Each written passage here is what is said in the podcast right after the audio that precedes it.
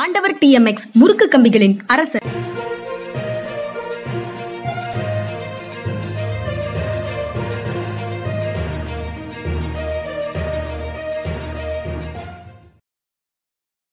வணக்கம். மனிதா அரசியல் தன்னாய்வாளர் ஓய்வு பெற்ற IAS அதிகாரி திரு பாலச்சந்திரன் அவர்களை நிகழ்ச்சிக்கு வரவேற்பதில் பெரும் மகிழ்ச்சி. வணக்கம் சார். வணக்கம்ங்க. வணக்கம். திராவிட முன்னேற்ற கழகத்தின் தலைவராக பொறுப்பேற்று ஸ்டாலின் பொறுப்பேற்று 5 ஆண்டுகள் நிறைவடைந்து விட்டன. நேற்றிலிருந்து 6வது ஆண்டு தொடங்குகிறது அப்படிங்கிறது ஒரு செய்தி சார். இந்த 5 ஆண்டுகள்ல அவர் 2019 மக்களவை தேர்தல், 2021 சட்டமன்ற தேர்தல், அதுக்கப்புறம் தமிழ்நாட்டில் உள்ளாட்சி தேர்தல்கள், இவை எல்லாவற்றையும் எதிர்கொண்டிருக்கிறார். எல்லாவற்றிலும் வெற்றி பெற்றிருக்கிறார் அப்படிங்கிறது செய்தி. முதலமைச்சராக பொறுப்பேற்றதற்கு பிறகும், திராவிட முன்னேற்ற கழகத்தின் தலைவராக இருந்தவர் முதலமைச்சராக பொறுப்பேற்றதற்கு பிறகும் தமிழ்நாட்டில் முக்கியமான பல நல்ல திட்டங்களை செயல்படுத்தி ஒரு சிறப்பானதொரு சூழலை உருவாக்கி இருக்கிறாருங்கிறதும் கவனிக்கத்தக்கது சார். நீங்க இந்த திமுக தலைவராக பொறுப்பேற்ற அந்த 5 ஆண்டுகளை நீங்க எப்படி பாக்குறீங்க சார்? சிரமமான நேரத்தில் தான் திமுக தலைவராக பொறுப்பேற்றார். அதாவது ஒன்றியத்தை ஆளுகின்ற கட்சி கொஞ்சம் கூட ஆதரவு கொடுக்காது. அதுவும் திராவிடத்தின் குரலாக, பெருத்த குரலாக, வலுத்த குரலாக திமுக இருப்பதனால் இவர்கள் தான் தங்களுடைய முதல் எதிரி என்று கொள்கை ரீதியாக நினைக்கின்ற ஒரு கட்சியுடைய ஆட்சி தான் ஒன்றிய ஆட்சியாக நடைபெற்றுக் கொண்டிருக்கிறது. அந்த நேரத்தில் தலைவராக பதவியேற்றவர் தன்னுடைய கட்சியை திறம்பட நடத்தி இருக்கிறார்.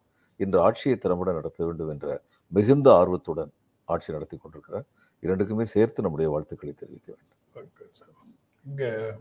நமது வாழ்த்துக்களை எதிர்நோக்கி இருக்கும் இன்னொரு நண்பர் சார், JS சக்தி.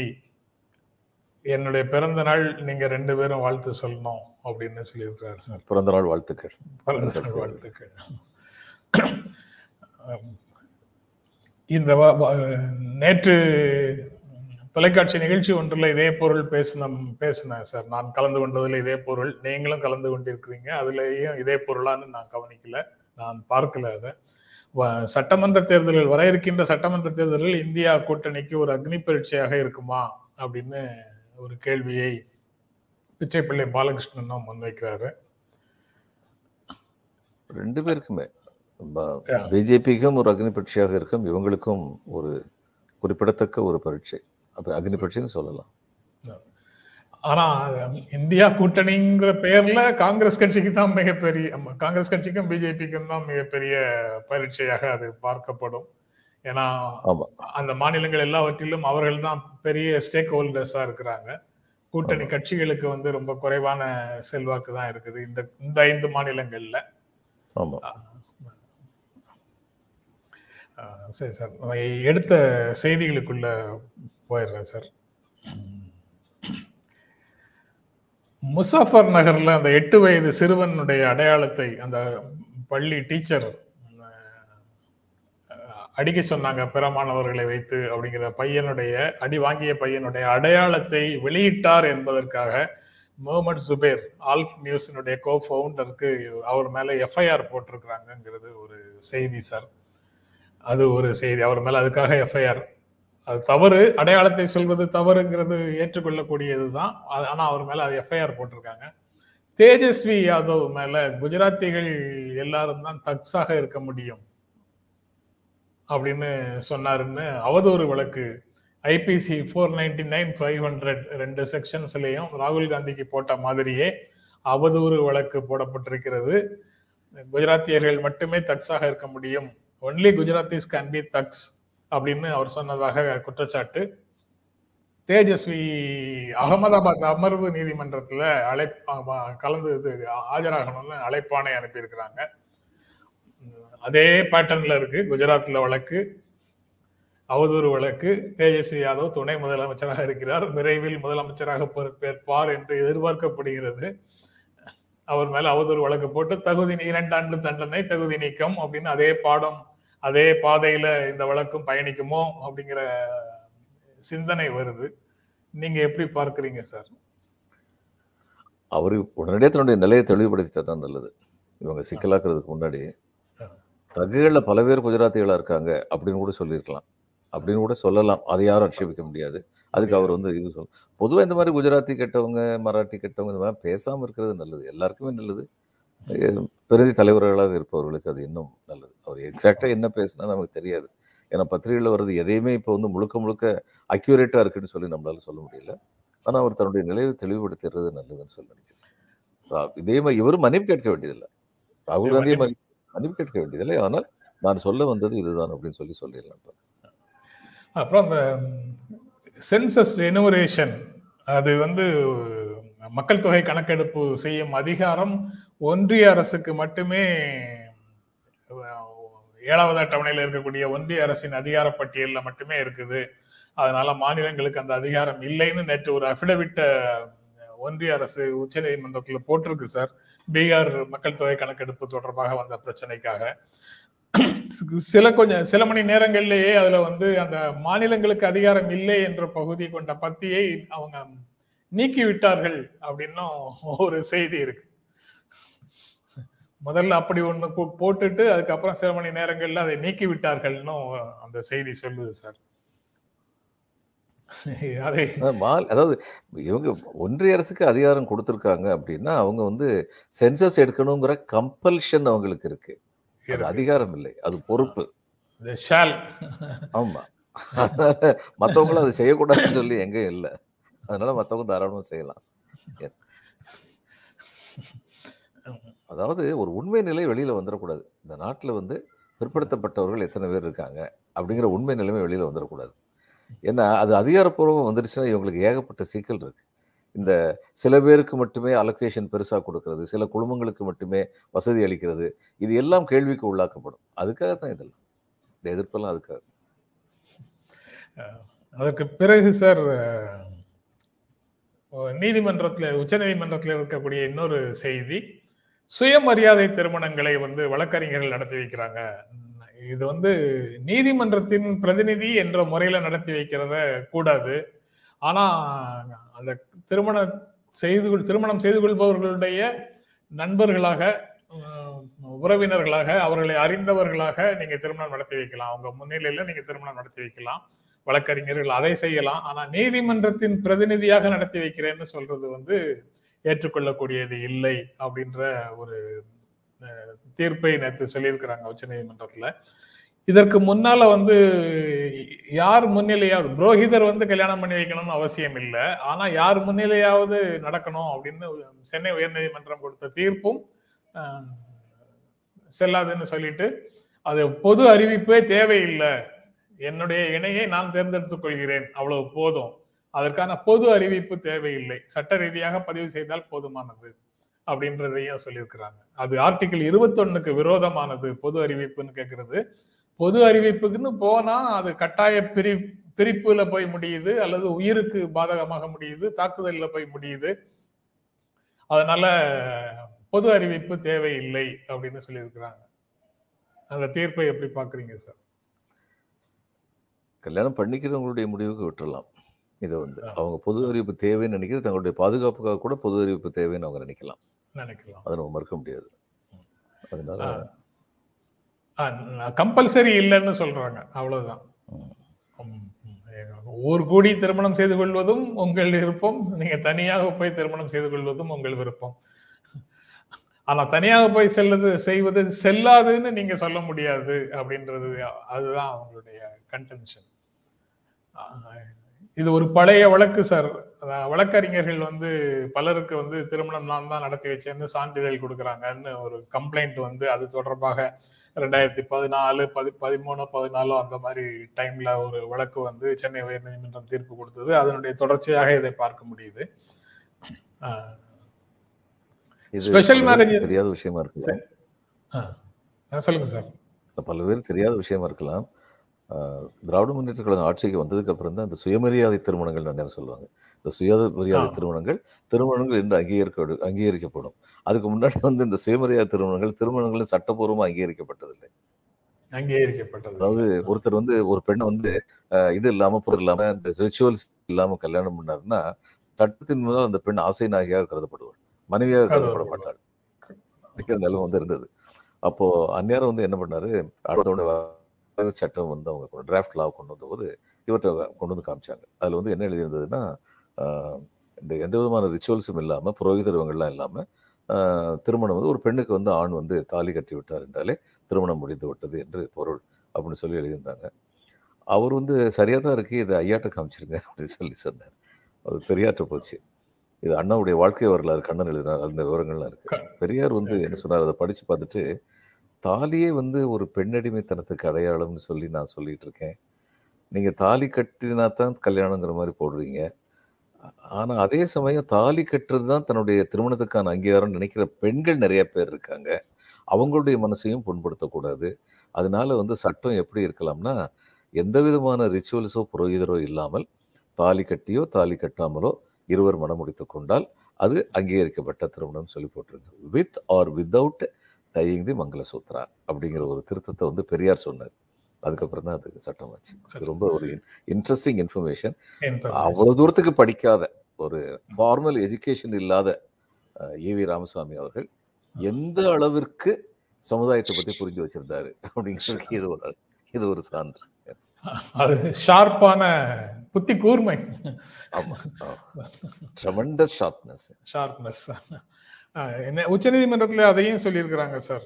அதாவது மாலை மாற்றிக்கொள்ளலாம், தாலி கட்டி கொள்ளலாம், மோதிரம் மாற்றிக்கொள்ளலாம், உறுதி ஏற்பு மட்டுமே கூட போதும். என்னுடைய வாழ்க்கை துணையாக உங்களை ஏற்றுக்கொள்கிறேன் அப்படிங்கிறத மியூச்சுவலா ரெண்டு பேரும் உறுதி ஏற்றுக்கொண்டால் கூட போதும். அதுல மாலை, தாலி, மோதிரம் எதுவும் இல்லாம இருந்தாலும் பரவாயில்ல. அந்த காலத்திலேயே, சங்க காலத்திலேயே கற்பு மனம் களவு மனம்னு ரெண்டு இருந்ததுங்க. தமிழர்கள் வாழ்வில் வந்து பெரியவர்களால் நடத்தி வைக்கப்பட்டது கற்பு மனம் என்றும், தாங்களே நிச்சயித்து கொண்ட திருமணம் களவு மனம் என்றும் இரண்டுமே அங்கீகரிக்கப்பட்டவைகளாக இருந்தன தமிழ் சமுதாயத்தில். நீங்க குறிப்பாக நீங்க சொல்ற விஷயத்த வந்து சபாநாயகராக திரு காளிமுத்து இருக்கும்போது நான் வேலை பார்த்த ஒரு தொலைக்காட்சி நிகழ்ச்சியில பொங்கலை ஒட்டி அவரை பேச கூப்பிட்டுருந்தோம். அவருக்கு இதை பத்தி பேசுங்கன்னு சொன்ன பொருள் வந்து தமிழர்களுடைய வீரமும் காதலும் அப்படிங்கிறது தான்.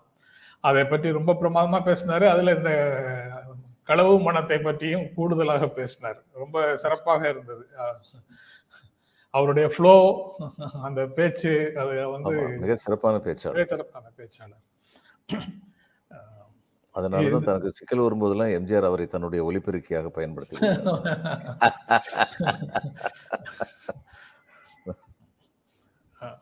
அதுக்கப்புறம் சார் இந்த 2015 அந்த கோட்டா அப்படிங்கிற பகுதியில 100 மாணவர்கள் தற்கொலை செய்து கொண்டார்கள். இந்த ஆண்டு மட்டும் 22 பேர் தற்கொலை செய்து கொண்டார்கள் அப்படின்னு சொல்றாங்க. அந்த கோட்டாவினுடைய சிறப்பு என்னன்னா, அது கோச்சிங் சென்டர் கேபிட்டல் அப்படின்னு சொல்றாங்க.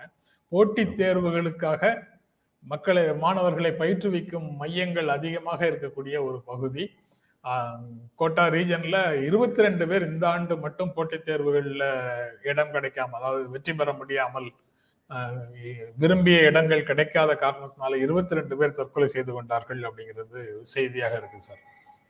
ரொம்ப அலாமிங்கா இருக்கு. அந்த ஒரே பகுதியில தனித்தனியாக இருக்கும்போது இந்த செய்தியை பார்க்கும்போது கிடைக்கிற உணர்வை விட ரொம்ப அதிகமான உணர்வு வந்து இந்த மொத்தமாக தொகுத்து போட்டிருந்த செய்தியில வருது. அதிர்ச்சியாக இருக்குது.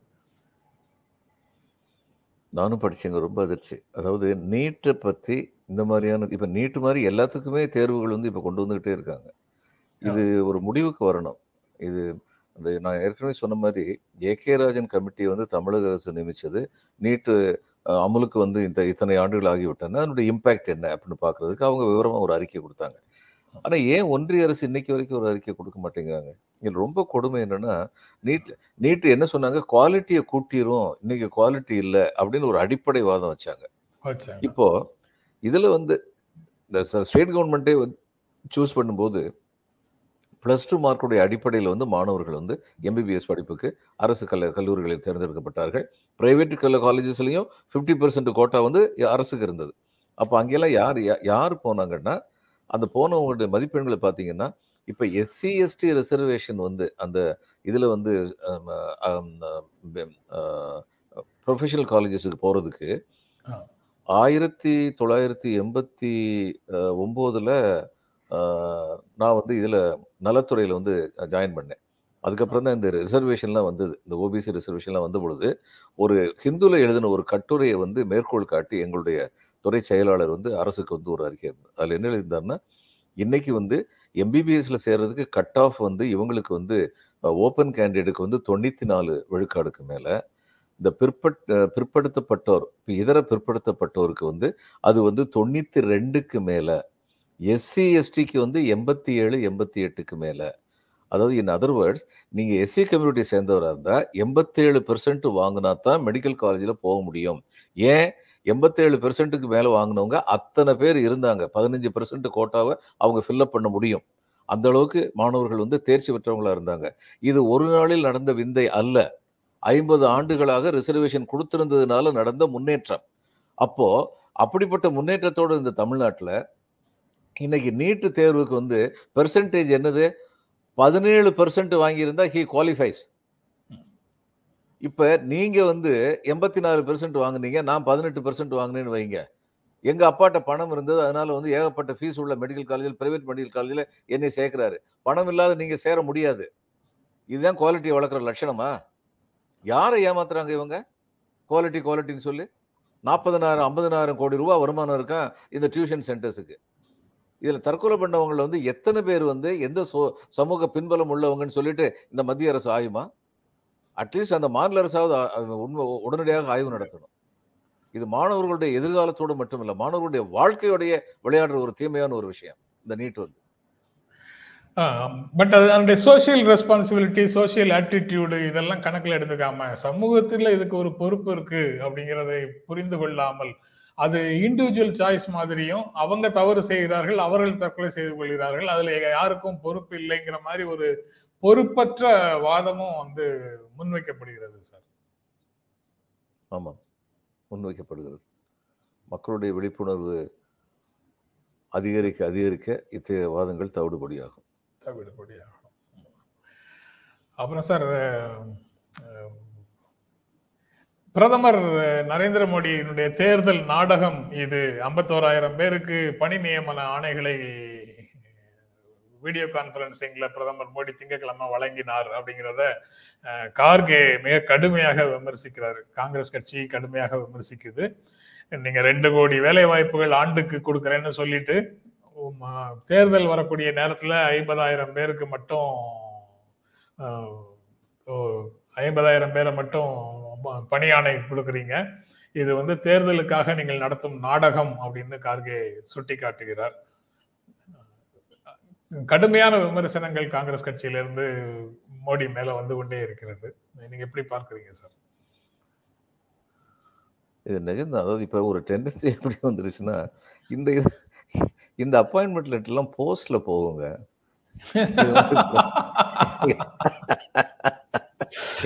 இதை பிரதம மந்திரி கொடுக்குறாரு அப்படின்னு நான் நினைச்சேன். இந்த பிரதம மந்திரி வந்து இந்த ஏழைகள் வாழ்க்கையுடைய முன்னேற்றம், அதுக்கப்புறம் அந்நிய சக்திகளோட நல்லுறவு, எக்ஸ்டர்னல் அஃபேர்ஸ் நம்ம இம்ப்ரூவ்மெண்ட் இதெல்லாம் பத்தி ரொம்ப யோசிப்பாரு, எதிர்படான்னு நினைச்சேன். அவருக்கு அந்த மாதிரி சின்ன காரியங்கள்ல எல்லாம் நேரம் கொடுக்க விருப்பம் இல்லை.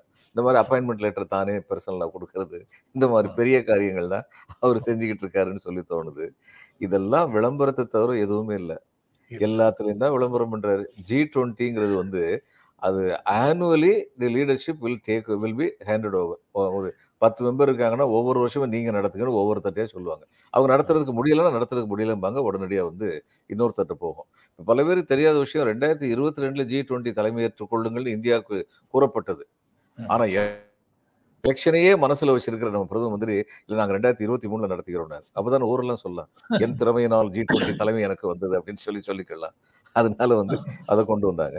இப்போ இந்த சந்திராயன் நான் நினைச்சேன் நம்முடைய விஞ்ஞானிகள் வந்து அரும்பாடுபட்டு இத்தனை வருஷம் கஷ்டப்பட்டு அதுல வந்து ஜெயிச்சு வந்திருக்காங்கன்னு நினைச்சிட்டு இருந்தேன். அது மோடி அவர்கள் தான் காரணம்னு சொல்லி இப்போ மந்திரி 2 பேர் சொல்லியிருக்காங்க. இப்போத்தான் எனக்கு தெரியும் நம்ம மோடி அவர்கள் எப்படிப்பட்ட சயின்டிஸ்ட்டு, எப்படிப்பட்ட ராஜதந்திரி, எப்படிப்பட்ட பரீட்சை எழுதினாலும் பாஸ் பண்ணிடுவார், அதனால மற்றவங்களுக்கெல்லாம் சர்டிஃபிகேட் கொடுப்பாரு, எல்லா திறமைகளோடு இருக்காருன்னு சொல்லி இப்போ தான் தெரியுது. இதுக்கெல்லாம் பிரதம மந்திரி போய் வேலை இதை கொண்டு போய் கொடுக்குறது வேறு வேலை இல்லை அவருக்குன்னு தான் கேள்வி கேட்கணும். நிச்சயமாக இந்த 50,000 பேர் கொடுத்ததுனா, இதில் இன்னொன்று என்னென்னா, இந்த ஆர்மியில் வந்து 5 வருஷம் மட்டும் இருந்துட்டு போகலான்னு சொல்லிட்டு ஒரு புது திட்டத்தை கொண்டு வந்திருக்காங்க. இது என்னென்ன விளைவுகளை ஏற்படுத்தும்னு சொல்லி எத்தனையோ பேர் சொல்லி பார்த்துட்டாங்க. சொல்லி பார்த்ததுக்கு அப்புறம் இதை கொண்டு வந்திருக்காங்க. இதில் ரஷ்யாவில் இது சோவியத் யூனியன் கொலாப்ஸ் ஆன பொழுது அங்கே இருந்த கேஜிபி, திறமைமிக்க கேஜிபி கலைக்கப்பட்ட உடனே அங்கே இருந்தவங்க அத்தனை பேரும் ஆன்டி சோஷியல்ஸ் ஆகிட்டாங்க, மஃபியாவாயிட்டாங்க. வாழ்வாதாரம் இல்லைன்னு சொல்லி பார்த்த உடனே 5 வருஷம் நீங்கள் ஆர்மியில் வேலை கொடுத்துட்டு வீட்டுக்கு அனுப்பிங்கன்னா அவங்களுக்கு வாழ்வாதாரம் இருக்க போதா? அவங்க என்ன செய்ய போகிறாங்க? இதெல்லாம் பெரிய பெரிய இது சோஷியோ எக்கனாமிக் ப்ராப்ளம்ஸை கிரியேட் பண்ணும் அப்படிங்கிறது தெரிஞ்சுதான் செய்கிறாங்கன்னு சொல்லி நினைக்கிறேன் நான். பாதுகாப்பு அமைச்சர் நடுவில் கூப்பிட்டிருந்தார்ல சார், மக்கள் போர்க்களத்துல நேரடியாக உதவி செய்யணும் அப்படின்னு. அதற்கு 5 வருடம் ட்ரைனிங் கொடுத்து எல்லாரையும் திரும்ப வீட்டுக்கு அனுப்புறாங்களா அப்படிங்கிற கேள்வியும் வருது. அடுத்த 25 ஆண்டுகள் நீங்க கடமையை மட்டும்தான் செய்யணும், உரிமைகளை பேசி 75 ஆண்டுகள் வீணாக்கிட்டோம்னு சொல்லியிருக்காங்கல்ல, அதனுடைய தொடர்ச்சியாக எதுவும் வருதான்னு தெரியல. பட் இந்த மாதிரி எதுவும் நடந்துவிடக் கூடாது, மாற்று அரசியலை, மாற்று அரசாங்கத்தை நாங்கள் நடத்துகிறோம்னு முன் வந்திருக்கக்கூடிய இந்தியா கூட்டணி 31 தேதி 1 தேதி மும்பையில கூடுது. அங்கு 11 பேர் கொண்ட ஒருங்கிணைப்பு குழு தேர்ந்தெடுக்கப்படும். ஒருங்கிணைப்பாளராக நிதிஷ்குமார் தேர்வு செய்யப்படலாம், தலைவராக சோனியா காந்தி தேர்ந்தெடுக்கப்படலாம் அப்படின்னு இன்றைய செய்திகள்ல இருக்கு சார். அதுல லட்சணை இந்த கூட்டணிக்காக ஒரு எம்பளம் ஒண்ணு ரெடி பண்றாங்க, அதுவும் வெளியிடப்படலாம் அப்படின்னு சொல்றாங்க. கூட்டணிகளுக்கு லட்சணைங்கிறது இதுக்கு முன்னால எதுவும் வந்த மாதிரி தெரியல. இதற்கு உண்டான சிக்னிபிகன்ஸ் என்ன அப்படிங்கிறதும் ஒரு கேள்வியாக அதை படிக்கும்போது தோன்றியது சார். நீங்க எப்படி பாக்குறீங்க சார்? இல்லை, அது தேவையானதுன்னு நினைக்கிறேன் இந்த லட்சணை. ஏன்னா இவங்க வால்போஸ்ட் அடிக்கிறாங்கன்னு வைங்க, தேர்தல் சமயத்தில் அந்தந்த கட்சியுடைய சின்னங்களை போட்டு தான் வால்போஸ்ட் அடிப்பாங்க. இந்த லட்சணை இருந்ததுன்னா சரி, அந்த லட்சணை பக்கத்தில் போடுவாங்க. அப்போ இவங்க எல்லாரும் ஒன்னா இருக்காங்க அப்படிங்கிறது மக்களுக்கு தெரியும். அதனால இது ரொம்ப தேவைன்னு நினைக்கிறேன் நான். யாரோ காங்கிரஸ்லையும் இந்த இந்தியா கூட்டணிலையும் கொஞ்சம் யோசிக்கிற யாரோ ஒருத்தர் இருக்காருங்கிறது சந்தோஷமா இருக்கு. ஏன்னா ஒவ்வொன்னா வர்றதை பார்க்கும்போது இந்தியாங்கிற பேரு அடுத்து நான் ஃபார் த ஃபர்ஸ்ட் டைம் அஜெண்டாவை இவங்க மாற்றி போட்டாங்க. இது வரைக்கும் பதில் சொல்லிக்கிட்டு இருந்தாங்க, இப்போ பிஜேபி பதில் சொல்ல வேண்டிய கட்டாயத்துக்கு அவங்கள உள்ளாக்கிட்டாங்க. கண்ணெதிரே ஒரு சின்ன பையன் வளர்ந்து விட்டார் அப்படின்னு அர்த்தமா சார்? சின்ன பையனை நான் கோர்ட்ல சொல்றேன் சார், நான் சொல்லல.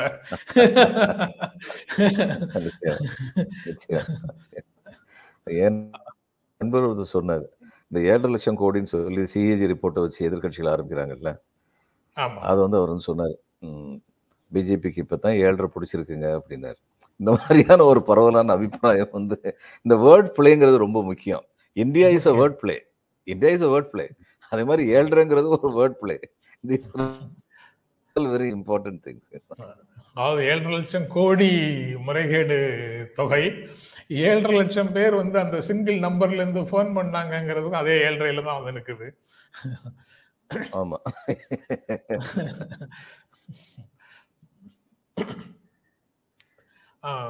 எனக்கு அந்த மாதிரி பொசிஷன் எதுலயும் கூட்டணிக்குள்ள ஆர்வம் இல்லை அப்படிங்கிறத நிதிஷ்குமார் மீண்டும் சொல்லி இருக்கிறாரு சார். அதை எப்படி பார்க்குறீங்க?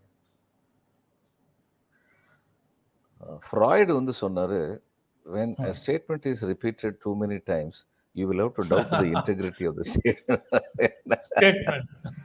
ஒரு அறிவிப்பு திரும்ப திரும்ப கூறப்படும் என்றால் அந்த அறிவிப்பின் உண்மைத்தன்மையை சந்தேகிக்க நேரிடுறாரு அரசியல்வாதி. அப்படி சொல்ல இவருக்கு ஒருங்கிணைப்பாளர் ஆகிறதுக்கு எல்லா தகுதியும் இருக்குங்க, சந்தேகமே கிடையாது. இவர் தான் இந்த எக்ஸசைஸே ஆரம்பிச்சாரு. அதனால இவர் எனக்கு விருப்பம் இல்லை. இவர் எம்ஜிஆர் இதில் உலகம் சுற்றுவாலிபன் ஷூட்டிங்காக போயிருந்தாரு. அவர் அறிக்கை கொடுத்தாரு, நான் திரும்பி வரும்பொழுது நான் திராவிட முன்னேற்ற கழகத்தின் பொருளாளராக இருக்கலாம், ஆனால் அதற்காக கட்சி தொண்டர்கள் விமான நிலையத்திற்கு பெருமளவில் வரக்கூடாது. நான் என்னுடைய சொந்த விஷயமாக சென்றிருந்தேன், சொந்த விஷயத்தை முடித்துவிட்டு திரும்பி கொண்டிருக்கிறேன் அப்படின்னு சொன்ன உடனே அதிமுக தொண்டர்களுக்கு புரிஞ்சிருச்சு, சரி விமானத்துக்கு ரொம்ப அளவில் போகணும்னு சொல்லி தலைவர் சொல்றாரு அப்படின்னு புரிஞ்சுக்கிட்டாங்க. அது மாதிரி தான் இதெல்லாம் நினைக்கிறேன். சோனியா காந்தி தலைவராக தேர்வு செய்யப்படலாம் அப்படிங்கிறது ஒரு செய்தி சார். அதற்கு பிறகும் இங்க தமிழ்நாட்டில் ஒரு இங்க நண்பர்கள் சீமான் பெயரை சொல்லி வேறு ஒரு பிரச்சனையை முன்னிறுத்தி கேள்வி கேட்கிறாங்க. ஆனால் நான் நாளிதழில் இருக்கக்கூடிய வேறொரு செய்தியை நான் கேட்கிறேன் சார். காங்கிரஸை திமுக கூட்டணியிலிருந்து வெளியேற்றினால் திமுகவுக்கு நாங்கள் ஆதரவளிக்கிறோம், தேர்தலிலேயே போட்டியிடாமல் திமுக அணியை ஆதரிக்கிறோம்னு சீமான் சொன்னதாக ஒரு செய்தி. கர்நாடகாவிலிருந்து தண்ணி தமிழ்நாட்டுக்கு தராத காங்கிரஸை திமுக கூட்டணியிலிருந்து வெளியேற்ற வேண்டும், அப்படி வெளியேற்றினால் நாங்கள் ஆதரவு தருகிறோம் அப்படின்னு சீமான் சொன்னதாக ஒரு செய்தி இருக்குது. அதை நீங்க எப்படி பார்க்குறீங்க? அவர் சொல்லியிருந்தாருன்னா அவர்கிட்ட இன்னொரு கேள்வி, பிஜேபி ஆண்டு 5 வருஷத்துல தமிழ்நாட்டுக்கு அவங்க தண்ணி கொடுத்தாங்களா? காவேரியில் வந்து இதெல்லாம் 2 ஸ்டேட்டுக்கு இடையில் உள்ள பிரச்சனை, 2 அரசியல் கட்சிகளுக்கு இடையில் உள்ள பிரச்சனை இல்லை. முல்லை பெரியாறு டேம் வந்து இப்போ இவங்க வந்து அதை ரிமூவ் பண்ணிட்டு இன்னொரு டேம் கட்டணும்னு சொல்லிட்டு கேரளா சொல்லிட்டு இருக்கு. இது வந்து சிபிஎம் உடைய ஸ்டாண்டு கிடையாது. அங்கே சிபிஎம் காங்கிரஸ் எல்லாம் ஒரே ஸ்டாண்டில் தான் இருக்கு. இந்த மொழிவாரி மாநிலங்கள் பிரிக்கப்பட்டதில் ஏற்பட்ட ஒரு மிகப்பெரிய தீங்கு இதுதான். பல நன்மைகள் இருந்தது, மிகப்பெரிய தீங்கு. இப்போ யோசிச்சு பாருங்க, தக்கண பிரதேசம் உத்தரப்பிரதேசம் மாதிரி தக்கண பிரதேசம் சொல்லி இந்த 4 மாநிலம் இன்னைக்கு உள்ள 5 மாநிலங்களும் சேர்ந்து ஒரு மாநிலம் இருந்திருக்குன்னு வைங்க. அப்போ காங்கிரஸுக்கு வந்து கர்நாடகாலையும் தமிழ்நாட்டிலையும் கேரளாலையும் ஆந்திராலையும் சேர்ந்து எல்லா இடத்துலேருந்து வந்து எம்எல்ஏஸ்லாம் சேர்ந்து தான் காங்கிரஸுக்கு மெஜாரிட்டி கிடச்சிருக்கும், அல்லது பிஜேபிக்கு மெஜாரிட்டி கிடச்சிருக்கும், அவங்க ஆளுங்கட்சி இருந்திருக்க முடியும். அப்போது மைசூர் பகுதி வந்து தண்ணி கொடுக்க மாட்டேன்னு அந்த உள்ள எம்எல்ஏக்கள் சொன்னாங்கன்னா முதலமைச்சர் சொல்லுவார், பிறகு நம்ம எம்எல்ஏ காங்கிரஸ் அந்த தமிழ்நாட்டில் உள்ள எம்எல்ஏ என்னைய சொல்லுவேன், என்னதை பிடிச்சி பேசிகிட்டு இருக்கீங்க அப்படின்னு சொல்லி கேட்டிருப்பார். அது ஒரு தீங்கு தான் இந்த மொழிவாரி மாநிலங்கள் அமைக்கப்பட்டதில். அது மெச்சூரிட்டி வர வர தான் இந்த தீங்கு குறையும். அவங்க கர்நாடகா என்ன சொல்கிறாங்கன்னா, சுப்ரீம் கோர்ட்டுடைய தீர்ப்பு வந்து ரொம்ப தெளிவாக இருக்குது, எந்தெந்த நேரத்தில் தண்ணி கொடுக்கணும்னு சொல்லி அவங்க எவ்வளவு குவான்டிட்டியாக தண்ணி கொடுக்கணும்னு சொல்லிட்டாங்க. ஆனால் கர்நாடகா என்ன சொல்கிறாங்கன்னா, அது வந்து சாதாரண வருஷத்துக்கு தான் பொருந்தும், எங்களுக்கு வந்து இந்த மாதிரி வறட்சி இருக்கும்போது அது எப்படி பொருந்தும் அப்படின்னு சொல்லி இவங்க கேட்குறாங்க. இந்த உண்மை வந்து இந்த 2க்கு நடுவில் இருக்குது. இவங்க சொல்கிற அளவுக்கு வறட்சி வந்து எல்லா பீரியட்லையும் இருந்ததும் இல்லை. அதனால வந்து அவங்க கொடுக்க வேண்டிய வழக்கமாக அவங்க என்ன நினைக்கிறாங்க, எக்ஸஸ் வாட்டர் மட்டும்தான் கர்நாடகா கொடுக்குறாங்க, கொடுக்க வேண்டிய தண்ணியை கொடுக்கறது இல்லை. இதுதான் உண்மை. எம்ஜிஆர் காலத்தில் வந்து இந்த குறுவை பயிர், அவர் எம்ஜிஆருக்கு வந்து ஒரு சாமர்த்தியம் உண்டு, ஒரு மிகப்பெரிய அவருக்கு அந்த கிரெடிட்டை கொடுக்கணும். அவருக்கு வந்து அரசியல் புரியாமல் இருக்கலாம், ஆனால் மனிதர்களை எப்படி கையாளுவதுங்கிறது அவருக்கு தெரியும். அப்போது என்ன பண்ணுவார்னா, சத்தமே போடாமல் 5 TMC தண்ணி வந்துடும். இவர் போய் அந்த சம்மந்தப்பட்ட முதல்வர் அமைச்சர் வந்து உடல்நலம் இல்லாமல் இருப்பார், அவர் போய் எம்ஜிஆர் போய் பார்த்துட்டு வருவார், அங்கே கர்நாடகா போய் பார்த்துட்டு வருவார். அதுக்கப்புறம் அவர் மூலமாக ஹெக்டேக்கு செய்தி போகும், ஹெக்டேயும் சரி சொல்லி வருவார்.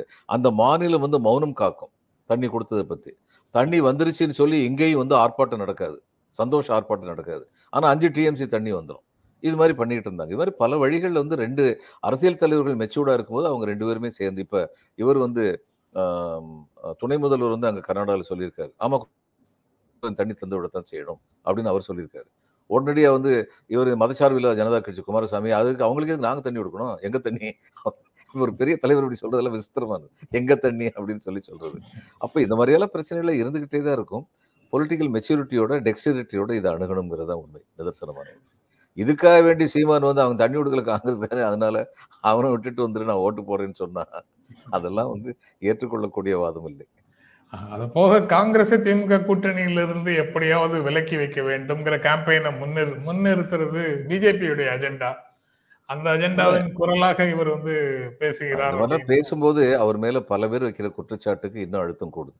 இவர் பிஜேபியுடைய பி டீம் சொல்லி சில பேர் சொல்றாங்களே, இது வந்து பிஜேபியுடைய அஜெண்டா. உண்மையில காங்கிரஸை வந்து திமுக இருந்து பிரிச்சிடணுங்கிறது பிஜேபியுடைய அஜெண்டா. அதுக்கு இவர் வந்து குரல் எழுப்புகிறார் அப்படின்னா அது இவர் பிஜேபிக்காக குரல் எழுப்புகிற சந்தேகத்தை தோற்றுவிக்கத்தான் செய்யும்.